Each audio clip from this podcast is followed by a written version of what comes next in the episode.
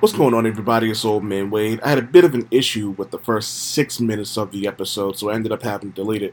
But don't worry, we have a bunch of really good topics coming up. SZA and only hiring people of color with cameramen, which we both thought was dope. Naomi Osaka dropping out of the French Open due to mental health issues and the way they mistreated her by fining and potentially expelling her from the French Open. And we ended with NBA fans, and somehow that turned into a topic of people of privilege and, and everyone being stupid.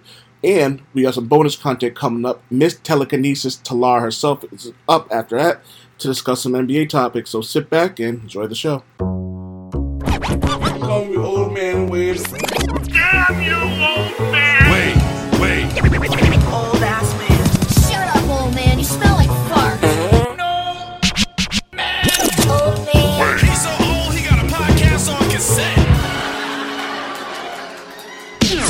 Fuck, you're old. Damn it, Wade. Up we have via the Independent. SZA says she turned down magazine cover opportunity after Outlet refused to hire black a black photographer. Uh, SZA has revealed she turned down a magazine's cover offer after the outlet reportedly denied a request to hire a black photographer for the photo shoot.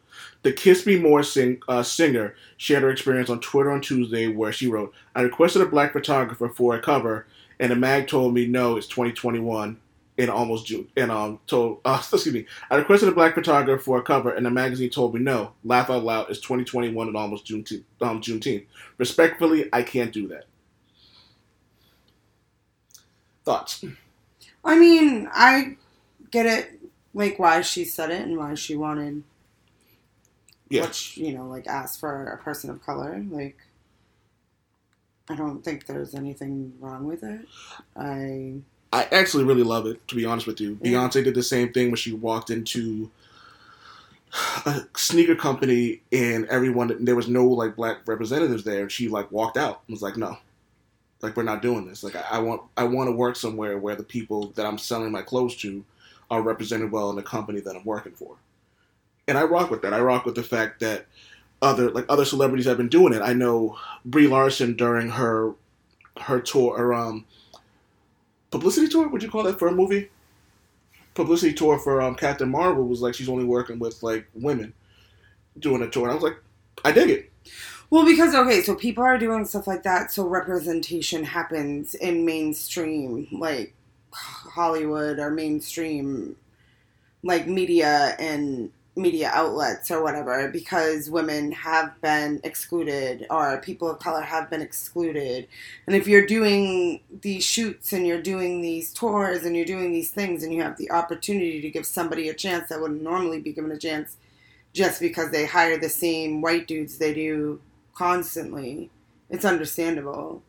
Also, depending on the shoot and stuff and who you are, like it, it it's that argument that I went to before with having like the right people there for if you're if you're a woman of color, like that know how to do your hair, that know how to do your makeup, that know how to pose you, that know how to like capture you the appropriate way. The way things are seen through different lighting, the way it changes with skin tone, skin color, like everything changes and a lot of people don't realize that either So I have the like yeah. well, because i so i brought i bring this up for a reason like in a sense like because so like i saw a post the other day where a girl on a traveling group asked for recommendations from women of color for uh, sunscreen lotion Yeah. and everybody was giving her things and then of course this poor me white girl came up and was like I just think it's rude that you're excluding other people. I had melanoma. I could have great, um, you know, I could give you great recommendations for good sunscreen. Went on this whole rant about why are you excluding blah blah blah. So it was great though because an, another white girl kind of clapped back at her and was like, "So here's the thing that maybe you're not understanding. The reason why she's asking women of color is because sunscreen is not geared towards women of color. Sunscreen is geared towards white people. So when you are of color and you put regular like white sunblock on your skin, even though you rub it in, it gives you a great cast. It makes you look ashy and dull. It it it just doesn't sit on your skin well because you are of color. And the and the girl went on a whole thing about it and and she was like, you know, instead of reading it as you being excluded, maybe you should understand that these women are excluded, and that's why they have to specify these questions. Bingo. So, same thing with like, you know, actors and actresses of color or women asking for women. It's like we I want somebody who understands who I am. I want somebody who knows about me, about my culture, about how we do things, how to dress me, how to pose me, how to, that is appropriate for me and what I look like. Or, you know, or just wanting to support people who look like you to make everything geared towards everyone of different, you know, backgrounds, genders, races.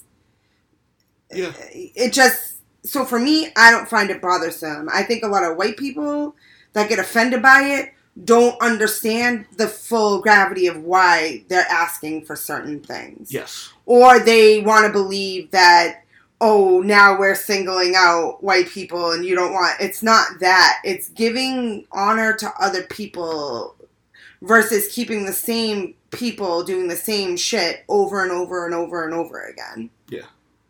So, I, I just will also I want to because I found the uh, Brie Larson article that I was talking about. It actually kind of goes to that.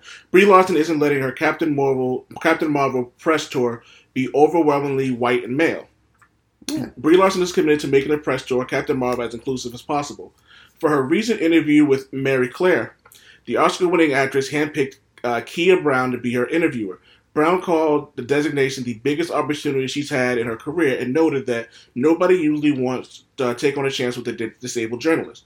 By becoming more active in determining, um, determining her press opportunities, Larson is hoping to heighten inclusive voices. She uh, Larson goes, about a year ago, I started paying attention to my press days, what my press days look like, the critics reviewing movies, and noticed, um, and noticed it appeared to be overwhelmingly white male. Larson said when she was asked about her reasons by choosing Brown as her interview. So I spoke with Dr. Stacy Smith at um, USC Annenberg Inclusion Initiative, who put together a study to confirm that. Moving forward, I decided to make sure my press days were more inclusive. After speaking with you, the film critic Clary Complex, and a few other women of color, it sounded like across the board they weren't letting the same opportunities as others. They weren't getting the same opportunities as others. Excuse me. When I talked to the facilities, they weren't providing it. They had all had to be um, different excuses. Yeah, I rocks Yeah. with that. I absolutely rocks with that. Because I mean, we also live in a world where like one white male hand feeds the next white male hand because they keep each other employed. It's it's uh, what do you? Why, why can't I think right now of the word? Oh my god! I, know- I essentially we get what Uh, you're saying. Um, Like even in jobs, it happens. Like um, oh, nepotism. Yes, nepotism. It's keeping money within the group of people that you know. It's keeping your people, you know, going through the system and not allowing new talent, probably really talented people be showcased because you just you you keep the money within your circle or you keep the people who you think are important paid and and having jobs because that that's the way it's always been and that's the one we blah blah blah. Sometimes they don't even look outside of the box. And mm-hmm. people don't like and a lot of times sometimes people don't even realize it because when you are white you are, you can be easily catalog ca- not catalog catalyst to the top immediately no, no knowing that knowing certain people or being within certain circles or like opportunities that someone else may not have Mhm. because they don't come from your background or look like you. Exactly. Um, this is one of the reasons why I love the platform, and, I, and this is I'm patting myself on the back a little bit, but because it's like I learned so much from the women in my life who come on the show. When we had the ladies' lounge, when we had uh, Carmen, Carmen, uh, you, Amanda, um, Shanice, and all of y'all coming on here, I learned so much listening to you guys, you women, because these are things I don't know as a man. hmm Like you know what I mean? Well, yeah, no, and especially like being a woman of color in general, nothing is fucking geared towards women of color. Not No. clothing, not unless another woman of color does makeup, it. not yeah, no. It's very and people don't even even the way we buy our clothes and and how they fit is completely different because they make clothes for stick figured white women that have no curve, no shape, no. I mean that is starting to change. It's starting to get better. Like clothes are starting. You're able to find nicer clothes now. Like even at my smallest, I've always had big hips. I've always had like, you know, a big chest. I've always been curvy. I've never been straight stick figure and I've always had problems finding clothing because of it because it's Mhm. not made for me. It's made for a size 2 white girl with no tits and no ass and no shape. No Yeah. offense, sorry, but that that's they they toy they they play with it that idea. That's why supermodels look the way that they do. That's how they feel clothes should be seen on women like that. So it's it's it's it's important in general just to have representation, to have as a woman, as a woman of color, as uh, you know what I mean. Like opportunities don't just happen for people like that. It should, Yeah. So but it have, doesn't. Um, da, da, da, so we have some, but we um, and speaking on that, you have somebody like Ashley Graham, who was um one of the first, if not the first, plus size swimsuit model. hmm Um, and like she like she was a, um, a woman who broke the mold and was like, you know, this is what we're gonna do. You have Rihanna. they're they're starting to yeah, Yeah. add even big women like it's not oh my god! Or the, which um, is another like thing that people don't consider either is like women of size and automatically thinking that they're unhealthy and treating them less than and not understanding that even like medical conditions like my medical condition i gained 100 pounds my cholesterol is great my blood pressure is great everything about me physically i'm not diabetic i'm not whatever but i am overweight but it's from medications and a disease that i have no control over yeah. so like even just having inclusivity, even with like being a plus size like woman is like super important too. Like So you're plus size. there's a lot of like again, there's so many marginalized groups that are separate from straight white males Mhm. that people don't understand. If we fought for this across the board in, in every marginalized group, it, it, things would be better. Do you know the funny thing about that? And even if you're thinking, even if someone was thinking from just strictly a financial standpoint, there's money in this. There's money. There's more options for other people. There's way, like you know what I mean. Like let's take. I always use the comic book um, scenario because that's what I know. When you have your first um, female woman leading a comic book in Kamala, Kamala or Kamala Khan, people start to take notice hmm that now brings money to Marvel. That also brings attention to young Muslim women who may not have had a comic book character Representation. Miles Morales, he's not just black, he's not just Puerto Rican, he's black and Puerto Rican. And he always reminds people when they go, Well, you're black, and he always goes, And Puerto Rican. Like, you know what I mean? He's proud of his heritage, he's proud of who he is. Like, you know what I mean? So you get these ideas where you get people who look like you. Like I would have loved to have had like Luke, like um Luke Cage, who wasn't a stereotype when I was like in, in the '90s, Mhm. or like you know what I mean. All I had was like Bishop and Storm. Like you know what I mean. Those those were my options at that point. Or the Falcon, and it's like no really like no one really knew about him. Like you know what I mean. I had or like War Machine, but even then, War Machine was kind of like eh. Like you know what I mean. His name was even Rhodey. Like you know what I mean. And if you if you and if you know music and you know bands, you know what a roadie is. Yeah. Like you know what I mean. So even his name is kind of fucked up. So Mhm. like representation is important. And these people are so caught up in like keeping everything white and male that they don't that they're they're suffering. They're like their pockets are suffering. Where it's like inclusion, it can be a peaceful, wonderful thing. And these are the same people who will eat Chinese food. They'll eat soul food. They'll go to a they'll go to a Korean spot. They'll go eat sushi. But then they'll go like they'll say fuck black people, fuck Asian people. Like you know what I mean. They enjoy yoga, um, not realize and like excuse me, Americanized yoga, not really like realizing that yoga is a is something foreign and not what they're doing. You like you know what I mean? Mhm. It's crazy. It's it's a hilarious. It's not hilarious in a way like haha. It's just it's bothersome. It's befuddling, and I really wish people would actually like get their shit together because people are fucking disgusting. Mm. Um, and staying on the, on the trend of what we're talking about with um, situations um, that involve black people, we have Naomi Osaka, who is, I believe, the number one and number two tennis player in the world. Um, she and it was she posted four days ago when this came out. Hey everyone, this isn't a situation I ever imagined or intended when I posted. Oh no, oh no, this is something different. So Naomi Osaka decided that she wasn't going to um, do any press hmm She was talking For the French Open. for the French Open. I'm like, you need background here. Yeah. so yeah, so for the French, She's a tennis player. well, I said that. so like she was just like, I'm not doing press for the test uh, for the French Open. Like there's anxiety. She has like um like she has anxiety when speaking to people, and she spoke about how a lot of these press they like it like kind of like I think psychs her out is the right term for it. Like you know, it kind of Mhm. gets in her head, and so for her, it's not something that she felt comfortable doing. It was giving her anxiety. Now, mind you, when she put this out, it was still um mental health awareness month, right? So Mhm. you figured that this would be a, a situation where people would understand what she's going through. Nope.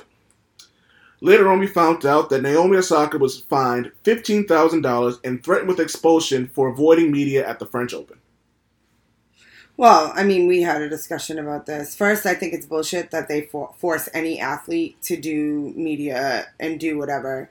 I don't think that it's fair. If I'm an athlete and I don't want to do media, that should be my business and my problem. Like that that that goes to my popularity and how I'm to see be seen and if I choose not to do it then whatever. My and my other thing is is I think it's completely ridiculous to force someone to do something that against their will that gives them such high anxiety. Um, it is a mental illness.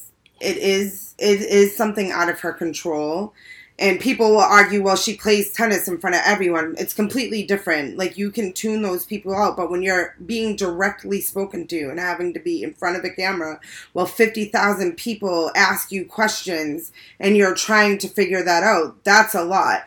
And I was saying to you, if I was her, like I would fucking sue the shit out of them. It's against disability rights, right? But like Mhm. I guess if it's in France, like can she sue for that? I don't know how it works there, what their Um, what their laws are on disability and whatever, but I think that culture in general in sports should change. I don't it is not my problem to market market for my company and I don't understand why they force people to do this. Even we talked about it before, like in basketball, like they force these dudes to do this and then they they're like fine you know what i'm just gonna go up there and be like i'm being forced to do this so, i'm gonna so- do it So I'll give you um, so I want to give the um, audience who may not know this two examples of two of my favorite moments in situations like that. We had one in the 1990s with Rasheed Wallace after he lost a game to the Lakers in the playoffs, and every question was both teams played hard.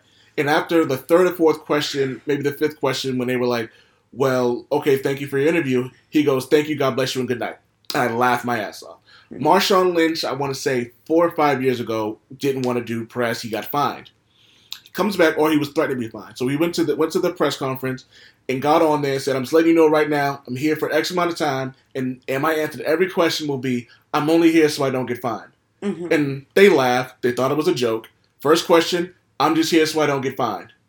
Next question, I'm just here so I don't get fined. And that was the whole thing the entire time. At one point, he looks over at one of the um, reporters and goes, Hey, I'm only here so I don't get fined.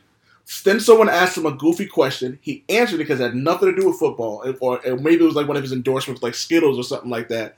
And then the next question was about football. I'm only here so I don't get fined. yeah Like you know what I mean? And I think I think Rasheed Wallace was fine. I'm not sure if Marshawn Lynch was. But the funny thing about that, But like, why would you want to force somebody to go on television like that, where they're just gonna say that so that they don't get fined? But like, you're forcing. Like, what does that do for your your team or for that player? Like, I don't get it. That's what I'm saying. If they don't want to be in public eye, like, who is, will it? Could it hurt their career or their promotions? Probably not so much their career, but it will hurt their promotions and stuff. But that's their choice. and some people don't want promotion. Some people just want to play basketball and go home. Like you know what I mean? And so or whatever sport it is. Um, and to- Because it's about the sport for them, not necessarily the money. Exactly. And for, for and to piggyback on what my wife said, there is a huge difference between getting in front of a and getting in front of people and talking and getting in front of people and doing something that you know you're one of the best at. Some people don't like speaking. A lot of a lot of athletes are introverts. Like you know what I mean? Eminem's an introvert. He's one of the greatest rappers of all time, and he and he's a great performer. And like we've seen him in movies, and he's an introvert. He doesn't leave his house. He comes in, does it like you know what I mean. So like there's obviously something going on there. So yeah, he can perform. He just doesn't like being around people. Yeah. There's, a, there's a huge difference between being in front of people and performing in in like public speaking. There's a huge difference. And if you've ever seen Eminem like giving a- giving a, um a speech for an award, he looks awkward as hell. Like he Mm. doesn't want to be up there. Mm-hmm. Like you know what I mean? So, so fuck y'all. but um, I also want to say so. Naomi Osaka put out a response to it on Twitter. Excuse me, on Instagram, saying, "Hey everyone, this isn't a, a situation I ever imagined or intended when I posted it a few days ago. I think now the best thing for the I think now for the best thing for the tournament tournament, the other players and my well being is I withdraw so that everyone can get back to focusing on the tennis and going on going going on in Paris. Excuse me." I never wanted to be a distraction, and I accept that my timing was not ideal and my message could have been clearer. More importantly, I would never trivial, um, trivialize mental health or use it use the term lightly. The truth is that I've suffered long bouts of depression since the U.S. Open in 2018, and I have and I have had a really hard time coping with that. Anyone that knows me, anyone that knows I'm an introvert, anyone that knows me, oh knows I'm an introvert, excuse me, and anyone that has seen me in all tournaments will notice that I'm often wearing headphones as, as that helps dull up my social anxiety. Though the tennis press has always been kind to me, and I want to apologize to all the cool journalists who may have, who I may have hurt. I am not a nat- natural public speaker, and get huge waves of anxiety before I speak to the world's media. I, I get really nervous and find it stressful to always try to engage and give the best answers I can. So here in Paris, I was already feeling vulnerable and anxious, so I thought it was better to exclude exercise, self care, and skip the press conferences. I announced it preemptively because I do I do feel the rules are quite outdated um, in parts, and I wanted to highlight that. I wrote privately to the tournament apologizing and saying that I would be more than happy to speak to them after the tournament as slams are intense. I'm going to take some time away from the court now, but when the time is right, I really want to work the tour uh, to discuss ways we can make things better for the players, press, and fans. Always hope you are doing well and staying safe. Love you guys. I'll see you when I see you. Heart emoji. I also want to point out that a lot of people have come out and spoke to her. Uh, Serena Williams, Russell Wilson, Steph Curry back Naomi Osaka in the French Open. Uh, da, da, da, I'm trying to find it. Uh, one of the quotes in general. Okay, the only this is from um, Serena Williams. The only thing I feel is that I feel for Naomi. I feel like I wish I could give her a hug right now because I know what it's like. Like I said, I've been to those. I've been in those um, positions, and you've actually talked about that as well with um, Serena Williams having it when they had issues with her cat suit when she was using it for blood clots. Yeah. Um, that was a big scandal because she wore a cat scoot suit and they decided that they thought that was inappropriate and I was like, but wearing a tennis skirt where half of your ass is about to hang out and like every time you move your skirt flies up. That's appropriate. What is the different like what is the real true difference other than Yeah, I, like I never. There's no advantage. There's no. They just wanted something to bitch and complain about because they want these women to always be in tiny little skirts and tank tops. Like you'll never see them either bitch and complain about what the men are wearing ever. They won't be like, "Oh, his shorts are too short," or "His shorts are too long," or "He's wearing pants," or "He's like." It's always got something to do with women and, and how the public wants to perceive them. The fact that they told her she couldn't wear a cat suit is absolutely ridiculous. And why? yeah. What's the reasoning? So, uh, uh, sports apparel giant Nike expressed support for Osaka. One of its um, um, iconic collaborators, um, they said, our, support, our thoughts are with Naomi. We support her and recognize her courage in sharing her own mental health experience. So Nike knows, like, hey, we should pro- either Nike is. sin- I hope the person who did this is sincere, but they're probably just kind of like, uh, we should probably not like say anything. We should probably just be happy to, you know, that she's still with us and not doing that. Uh, we also have uh, Jameela Jamil from The Good Place. Um, and she goes, one way to prove that a young woman is wrong is wrong to want to protect her mental health from the media is for the media to spend a week bullying her, character assassinating her, and calling her names. I'm not sure I've ever seen a clearer, faster vindication. Um, and this, I want to read this and then we can move on. Uh, Jameela Jamil on her official uh, Instagram page said, "In the final week of mental, in the, in the final week of Mental Health Motherfucking Awareness Month, the way Naomi Osaka has been treated has highlighted far too many media outlets, not just the tabloids, but mainstream media, as parasitic beyond all belief. One would think after the past year of raising awareness around violence against black, pe- black people and Asian people, Naomi is both, we might act with a modicum of respect for someone's delicate disposition.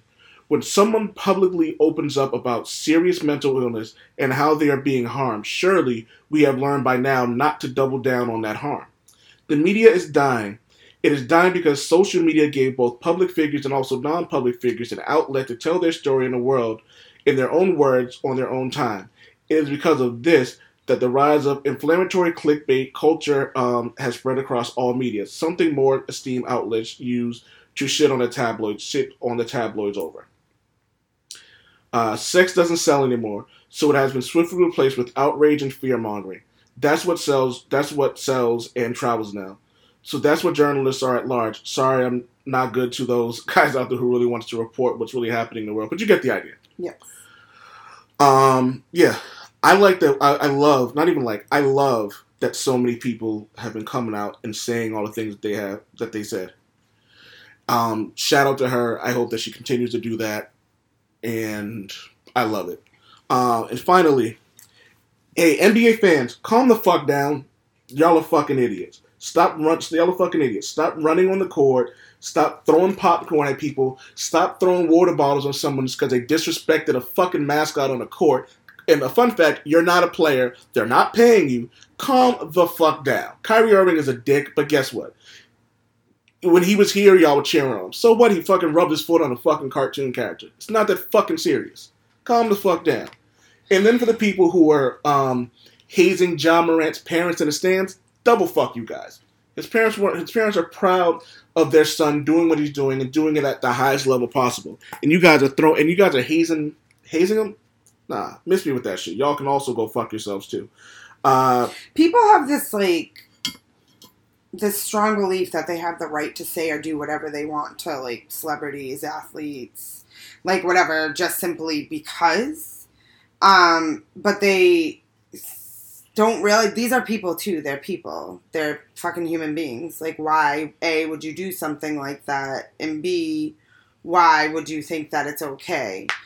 Also, I feel like the pandemic has brought out the absolute worst in a lot of fucking people, and it's Mhm. caused people. Well, it's not even just the pandemic. It's was this pandemic and our president's this past fuck boy presidency, like where people now feel like they can say and do whatever the fuck they want because it's their right to because they're Americans and blah blah blah. It just shows even more often how fucking selfish we are as a country and how completely ignorant we are as a country.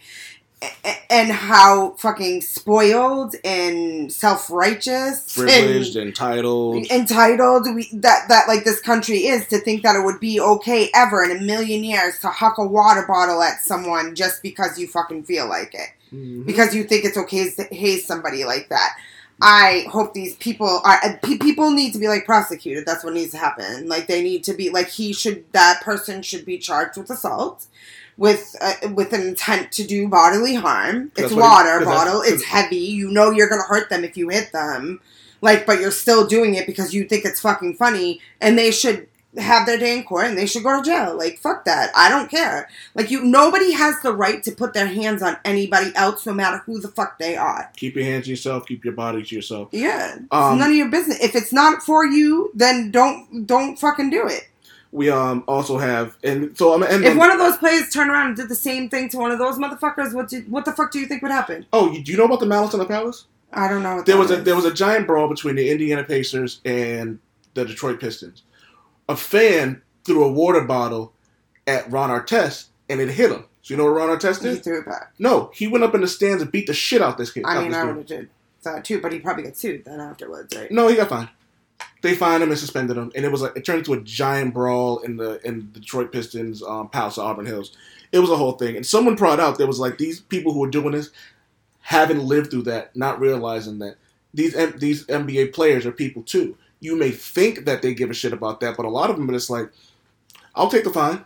No. You know what I mean? Well, well, they also tend to forget because they're celebrities and shit that these people come from places where you get fucked up for less than that. And like you like to say always, a lot of people who have never been punched in the face don't know Mhm. how to shut the fuck up until they get punched in the face. Like, You can tell by looking at somebody whether or not they've been punched in the. And you can tell by their act, and you can tell by the look of the way they um the way they look, and you can tell by their actions how motherfuckers have been punched in the face. Like that asshole who was driving in the uh, riding his bike in and out of traffic to the point that cars didn't even want to drive because he was swerving. This idiot was swerving so hard he hit a car.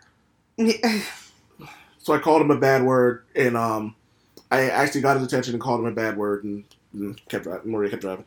Uh, anyway, lastly, I just want to say before we get into the, the last this, there's a fan who was sitting behind Fifty Cent yes. and spit at an NBA player, and Joe Budden Same thing with spit is assault. spit as assault. Now, something someone said something really funny. I'd fuck somebody up if they spit on me. I don't care if I was a slut. I would have turned around and fucked that person up. So someone brought up a really good point. That person is lucky that spit didn't hit 50 Cent or his girlfriend.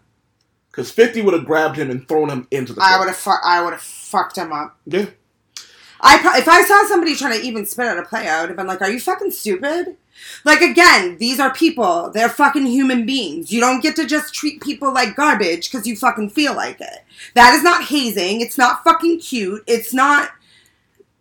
I don't give a fuck who you are. It's inappropriate to do something like that to another fucking human being. People tend to think, like I said, that because someone is a celebrity or somebody is famous or whatever, an athlete, that they have the right to treat them any way they see fit. Because I pay for you to have this career. No, the fuck you don't. Some rich old white dude pays for his career, not you. you pay for a fucking $30 ticket or whatever. Or if you're down lower, you pay for a whatever. Either which way does not give you the right or the license to fucking do fucked up shit to people. To talk shit to someone's parents, to spit at somebody, to throw a bottle, to fucking push people, to try to hit people. Like, you like they are people too. They have feelings, they have thoughts, they have whatever.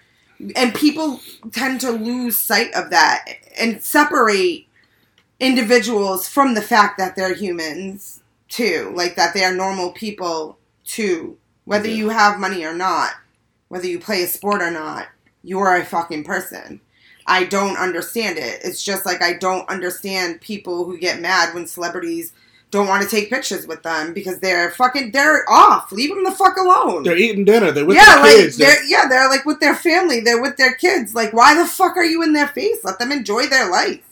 Like, give me oh, it's a I don't understand. I'm your fan. So the fuck what? Being a fan does not give you license to do whatever you know the what? fuck I you got, want. I got a really good story. So, friend of the show, Paul, was he was walking to a bar one day and he happened to see Chris Evans, and like he had his head, like he had his hat on, he had a hood on, and Paul happened to look over and see him and realized who it was. And Chris Evans looked at him like, "Oh shit!" So Paul just nodded and kept on moving mm-hmm. because he could he could read the room, but like he looks like he just wants to have a beer. Let me leave, let me leave this guy the fuck alone. people don't understand the concept of leaving people the fuck alone because we we created again we created a society where it's okay to invade someone's privacy simply because they're famous to what to what um Jamil said, like now that people have access to these people, they're like, well, now I have access to you. I can say whatever I or whatever you want. And fun fact for you, saying whatever you want is you do have the freedom to do that, but you also have to remember there are consequences. to your actions Yep. So, and if somebody throws something at me i'm fucking their whole shit up and let me tell you, if you throw something at my wife, you better be hope. You better hope I'm the one who gets you because you're not gonna like how she's gonna respond. I'll just I'll just beat you till you can't move. I mean, I think that's the reaction with a lot of people even nowadays. But the the fun, even funnier part is a lot of these people are soft now too, and they think it's cute, but then don't realize, like I said, because they've never been punched in the face or they've never had to live that life. That you know, like where you do dumb shit, you you gonna get you're gonna catch hands. Like people are gonna be upset. I had somebody in traffic try to check me, like pull over on the opposite side of the road, and then have the nerve to tell me I don't know how to drive because they rolled through a stop sign at a four way stop because they they I have the right of way. Nope, that's not how a fucking four way stop works. But this little ass dude and his friends, like him and his friends and his girl, thought they were gonna pull up to my car. They were probably like twenty something years old. I drive a Hyundai Elantra, so they were like, "Oh, this bitch ain't gonna do shit." Pulled up to my car, started to talk shit to me. I rolled down my window and said, You can shut the fuck up. Suck a whole bag of dicks. You tried to roll through a stop sign. You're mad because I didn't let you cut cut me off. And I said, if you want, I can smack the shit out of you and your girl and your boy in the back seat. I don't give a fuck. Get the fuck away from me. He looked scared afterwards, threw his car in reverse, went in the complete opposite lane, and then took a right hand turn to get away from me because he thought he was going to pull up to my car because I'm an, a woman that is older and he doesn't understand. I come from an era where we will fuck you up. yep. Like I'm not that kind of chick. I'm not like these other people. Yeah. I come from a place where if if somebody comes at me like that, like I'm gonna punch you in the fucking face. And people don't. These kids especially don't understand that because they're mad fucking soft now. But they think that they can talk shit because they think they're hard. But they don't recognize just because I don't look like. I'm in the streets anymore doesn't mean that I won't fuck your shit up. Y'all fucked with the right one. Yeah, no, you fucked with the wrong one. They thought they were gonna be cute, and then they looked like they were gonna piss their pants. His girl literally put her head down so fast, she was like, "Oh fuck," and he just like, and his friend turned the other way. I was like, "I will smack the shit out of every. We doing this? You getting out of your car? We doing this right now?" I never saw a grown man fucking back up so fast in my fucking life because he thought he was gonna come at me, and I was gonna be okay with it. Just like those fucking kids that ran after my car for no fucking reason in the middle of the night while I was driving home as I was coming to a red light. They ran at my car pretending like they were gonna bodily harm me. Two fucking white 20 year something year old kids in a part of, in West Roxbury, I'm just gonna say it, where people are known to be racist as fuck, who say and do racist shit, even though they don't think that they're racist. You're gonna run at my car. It's 11:30 at night. It was after I dropped you home. There's nobody else out. They literally made it a point to look at me because they were trying to intimidate me and run at my car as there was a red light, not knowing, all right, we're doing this. Like, okay, you want to play that game with me? You think you're gonna be cute, bang on my car, try to scare me? Nah, not today, bro. Literally slammed on my brakes before I got to the red light, threw that bitch in reverse right at them. Motherfuckers ran in the other direction. You picked the wrong fucking one. Oh, y'all fucked with the right one tonight. I don't. This is what I don't understand about people. Like, Oh. if people are mind your own fucking business. Like, stop being fucking extra. Stop. It's it's the society we live in now is full of people who think they can do and say whatever they fucking want with no consequences. Yep. But then get upset when consequences happen. Don't be mad because you came at me and then couldn't handle what you got when you did. And I have this happen quite frequently because, again, people think they can say and do whatever the fuck they want. And I've had it happen in work. I've had it happen out in during the day. I've had it happen in bars and clubs and whatever because people are like, oh, she's a woman. And especially because I'm a woman of color, people think that they can say and do whatever they fucking want to me. I don't think so. I don't let people disrespect me. And somebody made the point it was separate from you. Well, what if that person actually came at you? Well, I mean, if I die, I die. I don't give a fuck. I am not going to let another human being feel like they can simply disrespect me because I'm a woman or because I am of color or because I am older or if, because of whatever because they think that they have some kind of power to do that. I, I I feel like if I back down, that makes people feel like they can they can pursue me even more. And if like, I like stand learn up for behavior. myself, so now they're like, oh, I can fuck with this person. So now let me go fuck with the next person. and if I if I I protect myself and I stand up for myself, nine times out of ten, motherfuckers back down immediately. I've had it happen several times. Men in bars being pissed off that I don't want their number. oh, you. now you're gonna try to oh, talk you a shit to stank. me. You a stank bitch. So fuck you too. Yeah, really? Because you wanted this stank bitch two fucking minutes ago. I've literally, I've clown dudes in front of full fucking bars. I've had my male friends try to step up, and I'm like, nope, and I put my hand in front of them. I have no problem telling this motherfucker where he can go and how he can get there. And if he wants to touch me, I'll fucking throw hands. I grew up with five dudes. Try me. I restrained people for a living. Fucking try me. That and that's what people don't understand either because they don't know you don't know me. You don't know where I come from. So people need to also think about that when they're throwing bottles, spitting at people, fucking harassing somebody's parents. If I was an athlete and somebody was harassing my parents in the stand and I saw that shit, I'd fucking walk in the stands and drag your ass out. I don't give a fuck. It's wrong. It's Oh not right. If somebody threw a fucking bottle at me, I would do the same thing as the other did. I'd fucking chuck it back at you. Hit me first. Oh, it's on now. I have the right now to fuck you up because you're throwing shit at me. You have a weapon. I need to defend myself. Like people, I gotta. I gotta. I don't know. I gotta- I, and I feel like I feel like I, like I said these last like four years, like two years, four years, whatever, it's just gotten progressively worse. And with the pandemic, it's gotten even more progressively worse. Instead of people, you know, taking the time, some people did, and you know, they, you know, they did like a self love journey and they thinking about the way that they approach things and do things. There are a lot of assholes who spent their time, you know, learning how they should be more of a piece of shit or how to be a bigger, complete, selfish piece of shit than they were, you know, two, three years ago. Like, this society, man, is just.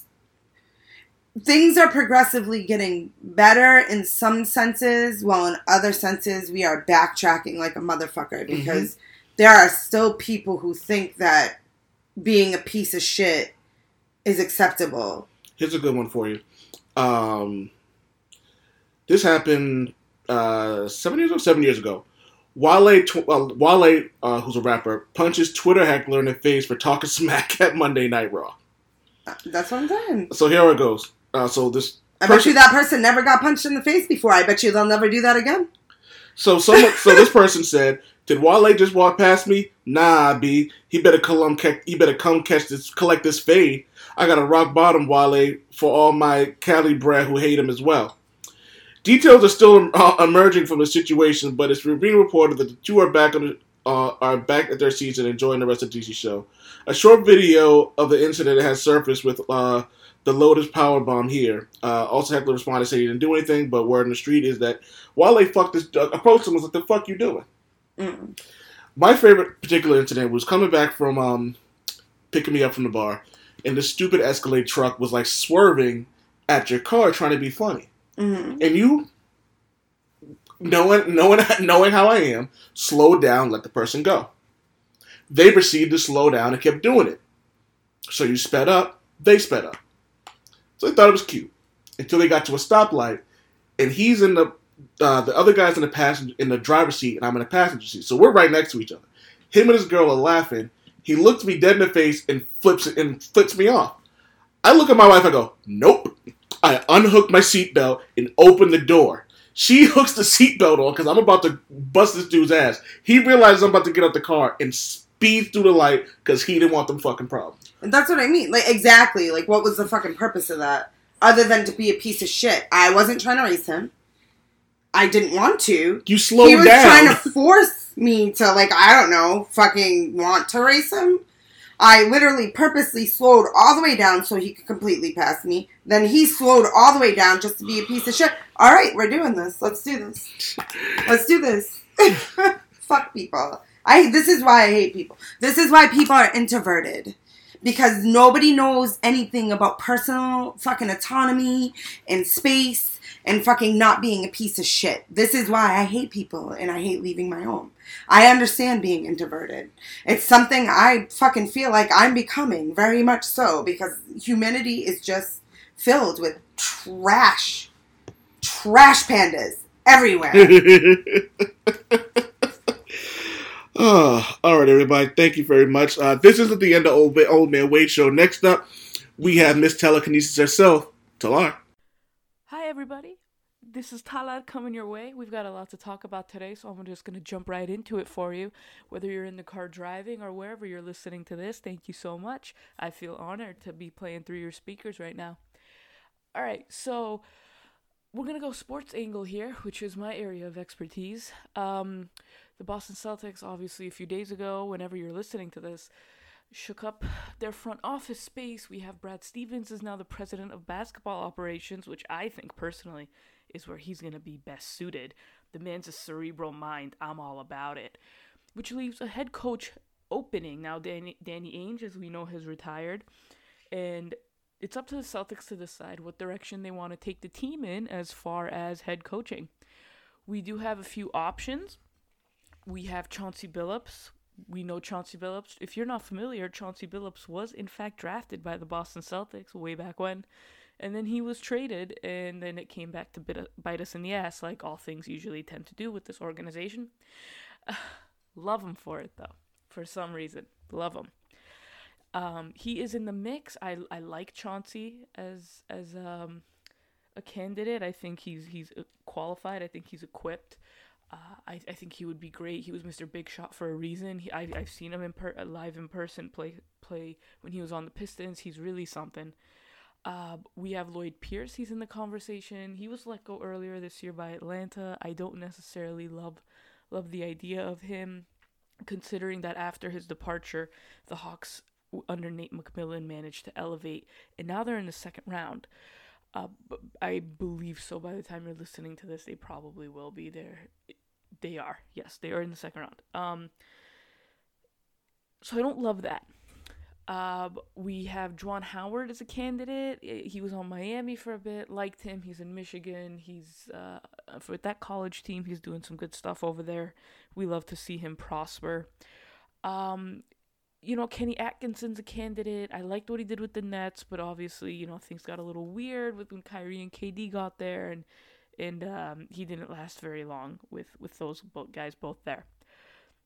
And that brings me to and Sam Cassell, obviously. Yes, no, let's talk a second about this because uh, as a Bostonian, we know Sam Cassell. We love Sam Cassell. Sam Cassell helped us win our 2008 NBA championship here in Boston. If you're not familiar with it, get familiar with it and he was a backup point guard. He wore number 28. He was a huge part of the reason that team won because it didn't really look like it much at the time, but he provided stability for Rondo when he was on the bench. He provided leadership. He pro- he was a floor general. He was experienced. He knew what he was doing, and it is something the Celtics kind of lack a bit in that spot. I love Kemba. I think I think the world of Kemba, but the Celtics are lacking in that spot. So it would be he is currently a assistant uh, under Ty Lue out in the Clippers organization.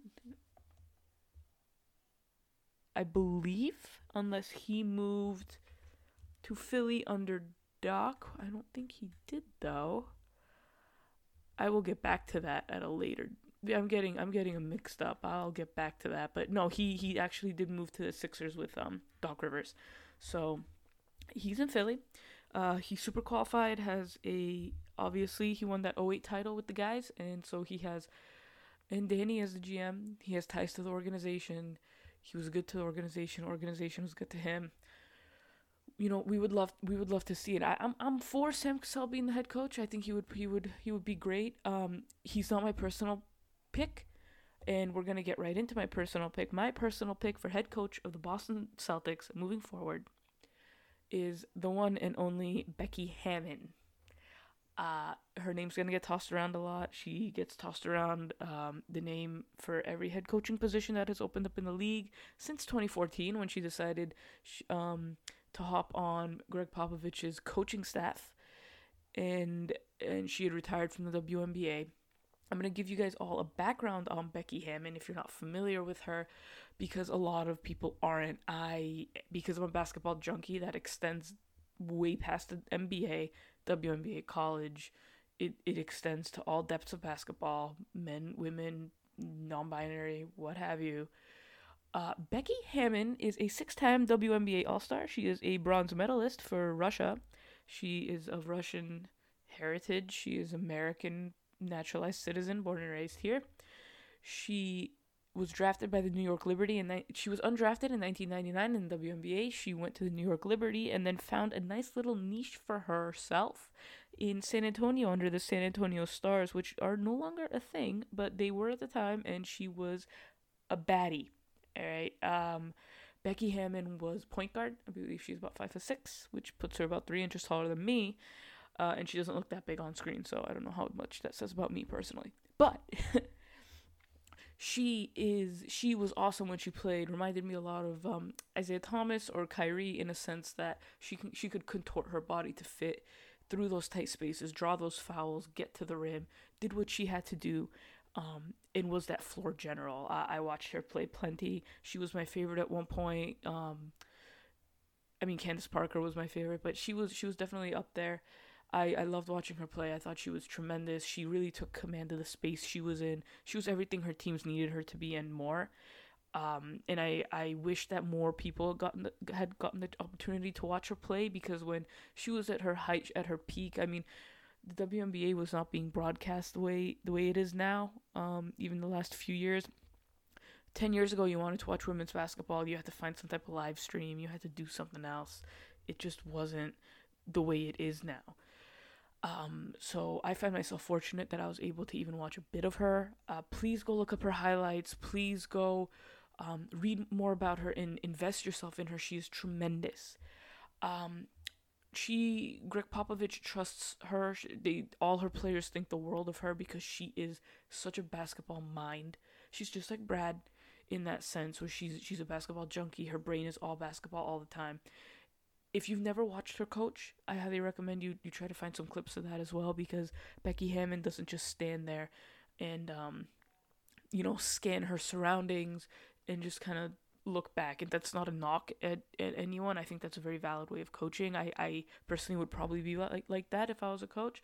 Um, be more cerebral in that sense. I'm not much of a not much of a yeller as far as you know screaming from the sidelines but if you watch her um, she has those moments and she when she yells at her guys or she's in a huddle she takes complete command and control of that huddle and you shut up and you listen to her uh, she coached Jayson and Jalen on Team USA. They are familiar with her. They know her. They like her, from what I I know. Um, she respects her guys. Her guys respect her. She's about 35 years old. She's still very much in touch with. Um, you know, she's not too old. She's not too young. She's kind of like right at that age. She's younger than Brad. And I think that this provides a fantastic opportunity. And obviously, people are going to be like, oh, well, the Celtics are just going to hire a, a woman because it'll look good for for them as a team and an organization. Uh, I think we have to be careful with that line. This is not, that's not, um, from what I know, the reason Becky would want the job. And that's not a reason any woman w- would want Becky to have that job. Becky Hammon should get that job because she deserves that job. The case in point she deserves that job. She's worked for that job, and I can't think of a more stable situation for her to come into, um, with two two stars and a superstar in Jalen, Jayson. And you can make a case that Jalen is Jalen's getting there, um, locked up for years. They're they're locked up. Your pieces are ready to go. You have a smart cerebral GM um, or a president of basketball ops in Brad Stevens, Mike Zarren, who, if you're unfamiliar with, is Danny Ainge was Danny Ainge's right hand man. He is the math guy, assistant general manager. Uh, he is extremely talented at what he does. Very smart, capologist type of dude. Puts all the numbers together, makes the trade work. Uh, he is going to be right by Brad Stevens' side. Obviously, Danny Ainge is just a phone call away if he needs advice. Wyc Grousbeck, great owner. We know him, we love him.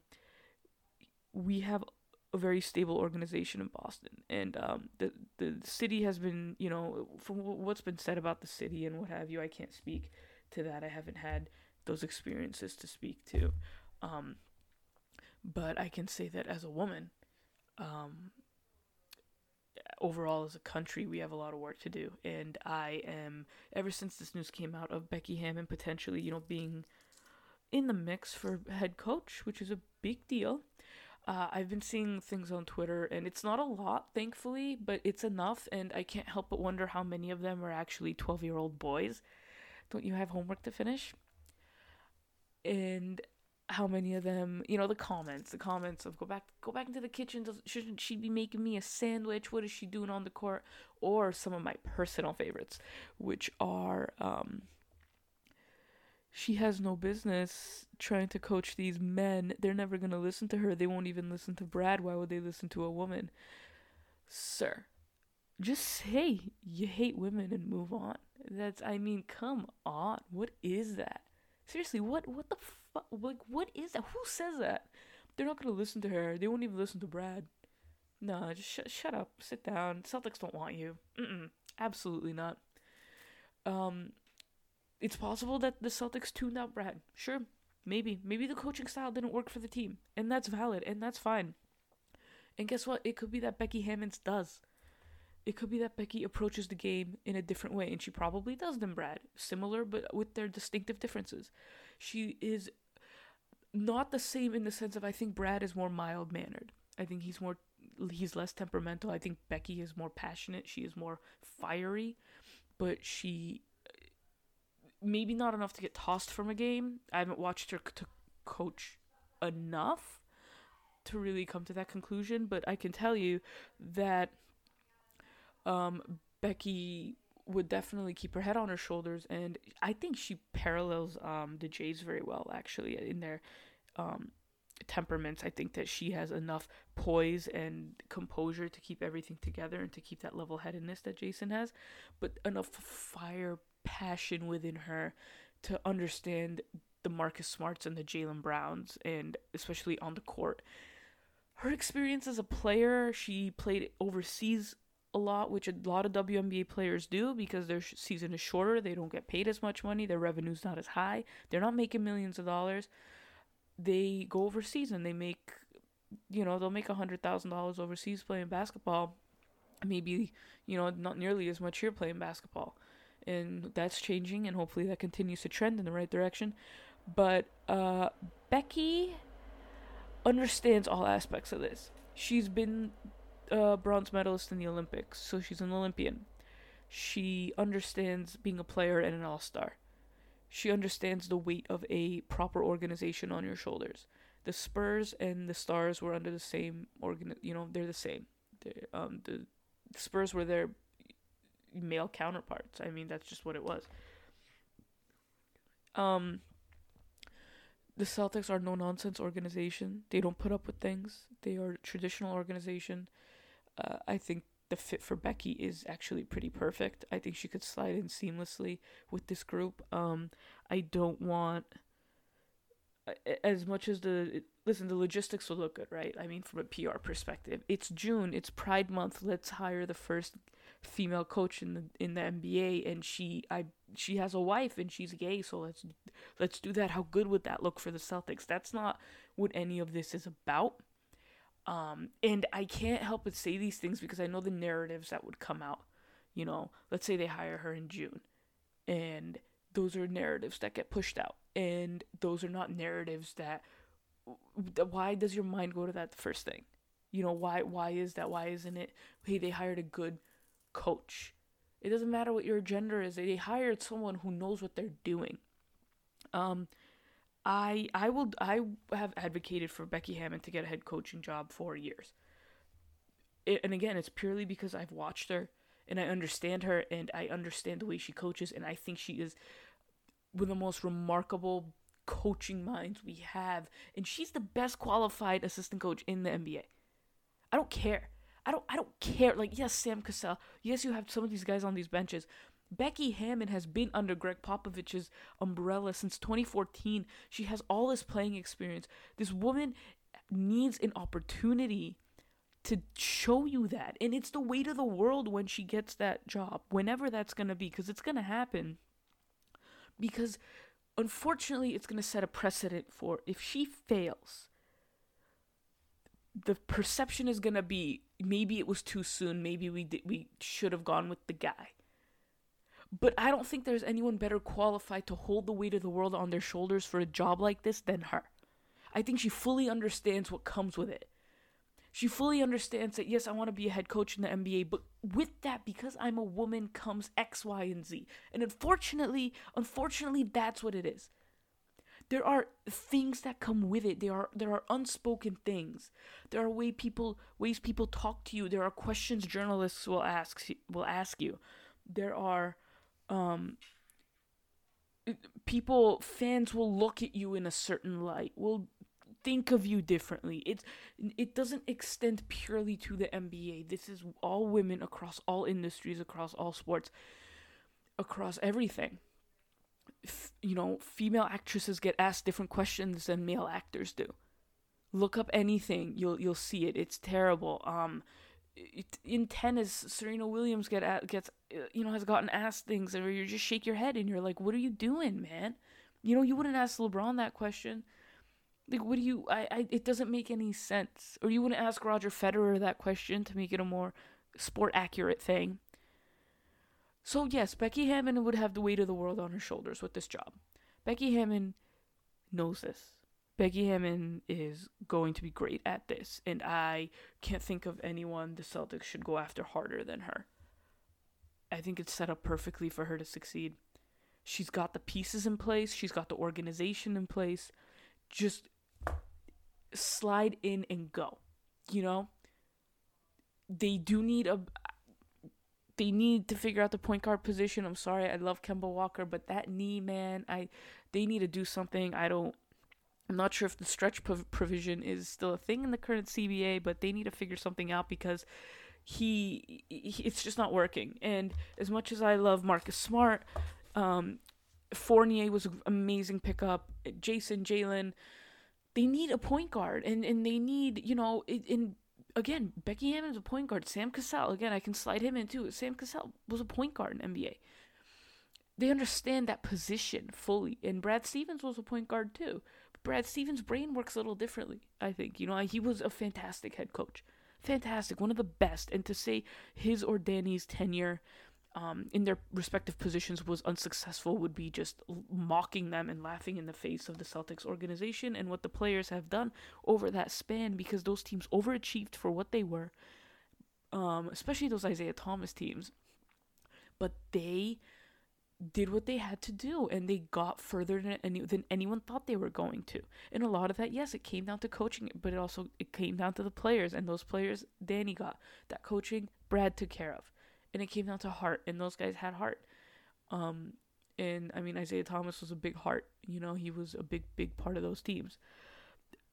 The what i want to see going forward with the boston celtics coaching staff is i want to see some diversity. So yeah obviously i want becky.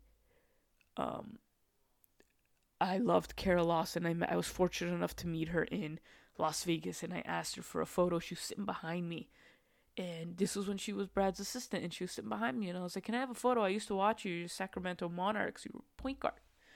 And she looked so su- surprised, and she was like, "Me? Like you want a picture with me? Like I can't believe that." Uh, and then she got that head coach coaching job at Duke uh, for the women's team, and I couldn't be happier for her because she was so awesome. And I, um, you know, I, I saw Swin Cash at at um. If you're not familiar with her, you should look her up too. I saw her at, at Vegas Summer League. She was behind me. She was a scout for the New Orleans Pelicans. She knows what she's looking for. Swin Cash is awesome. You know, these are all women I watched growing up, and now they're making their way in the NBA as scouts and um, assistant coaches and things like that. And I couldn't be happier because it's it's showing me that the game is evolving and it's growing and it's it's becoming a better place to be for everybody. Um, I have seen Kara Lawson. Speaking of her name get tossed around, I think she's a little too fresh as far as she just took that Duke head coaching gig. Um, I think she has work at Duke she wants to accomplish before anything else. But I, I would I wouldn't mind it if Brad brought her in and was like, let's sit down for an interview. He she was an assistant coach under him. She's familiar with the Celtics. I think she brought that unique perspective that they really needed of being a player coach.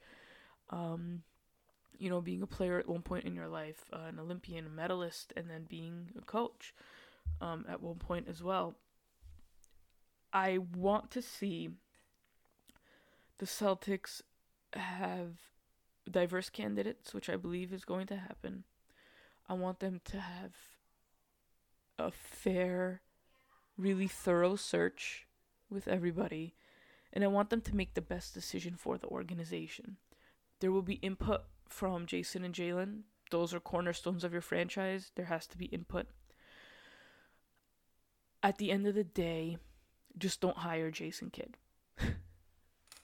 the bar's pretty low with that. Don't just don't hire him. But I really think they have a golden opportunity here to do what's right um, and hire either um, an African American head coach, uh, the first female head coach, or whoever else that they find who they think is going to fit the, the role well. Um, that would be cool, you know, if, if it came with breaking some type of glass ceiling, with breaking barriers. But I want my Celtics to hire who's best qualified for the job. Um, I think that's the most important thing out of anything. If it's going to elevate this team, do what you need to do. That's it. What, what's your plan for this team? Impress me and then let's go out and do what we need to do for it. Um, there are a lot of candidates. There are interesting names. It's the draft is July at the end of July. uh, July 26th. I would keep an eye out what's going to go happen before then. I expect the search to take at the minimum a few weeks. It's going to be a little bit of an exhausting search. Everyone's interested in the job as far as, again, good players in place, good organization in place, great basketball city. That's just what it is. You have really important elements that I think people look for. But I think the organization being strong and I think um, the Jays being there is a big draw to people. I if the Celtics hire her, I will buy a custom Becky Hammon Celtics jersey. I'll do it. Absolutely. I'll absolutely do. She's best for the job and I will I will bang this drum until someone somewhere in the NBA hires her. Because a part of me can't help but think if there's some still some type of apprehension across the league of doing it and she's been a finalist for some jobs, and I believe she was the finalist for an Indiana job last year. And they chose someone else who they ended up firing anyway. Um, I'm 99% sure. It's gonna happen, and it's gonna happen one day. It's gonna happen very soon. I hope that my favorite organization is the one to do it. Uh, if you're unaware, back in the 1960s, the Boston Celtics were the first organization to draft an African American player. They were the first organization to have an African American man as their head coach.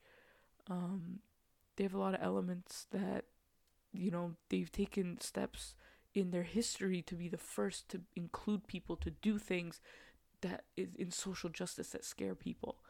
Um, and they have a leader in Jaylen Brown on the social justice front uh, that's super exciting and should excite everyone because he is so smart and I can't wait to see what type of um, impact him and Jayson are gonna leave on this team next year when they're healthy. This you know with the good with the right coach, this team's gonna go very far. Um, I hope some of this rant made sense, and I hope that you know we we all learned a little something, whether it be about Becky Hammon or Sam Cassell or Kemba or what have you.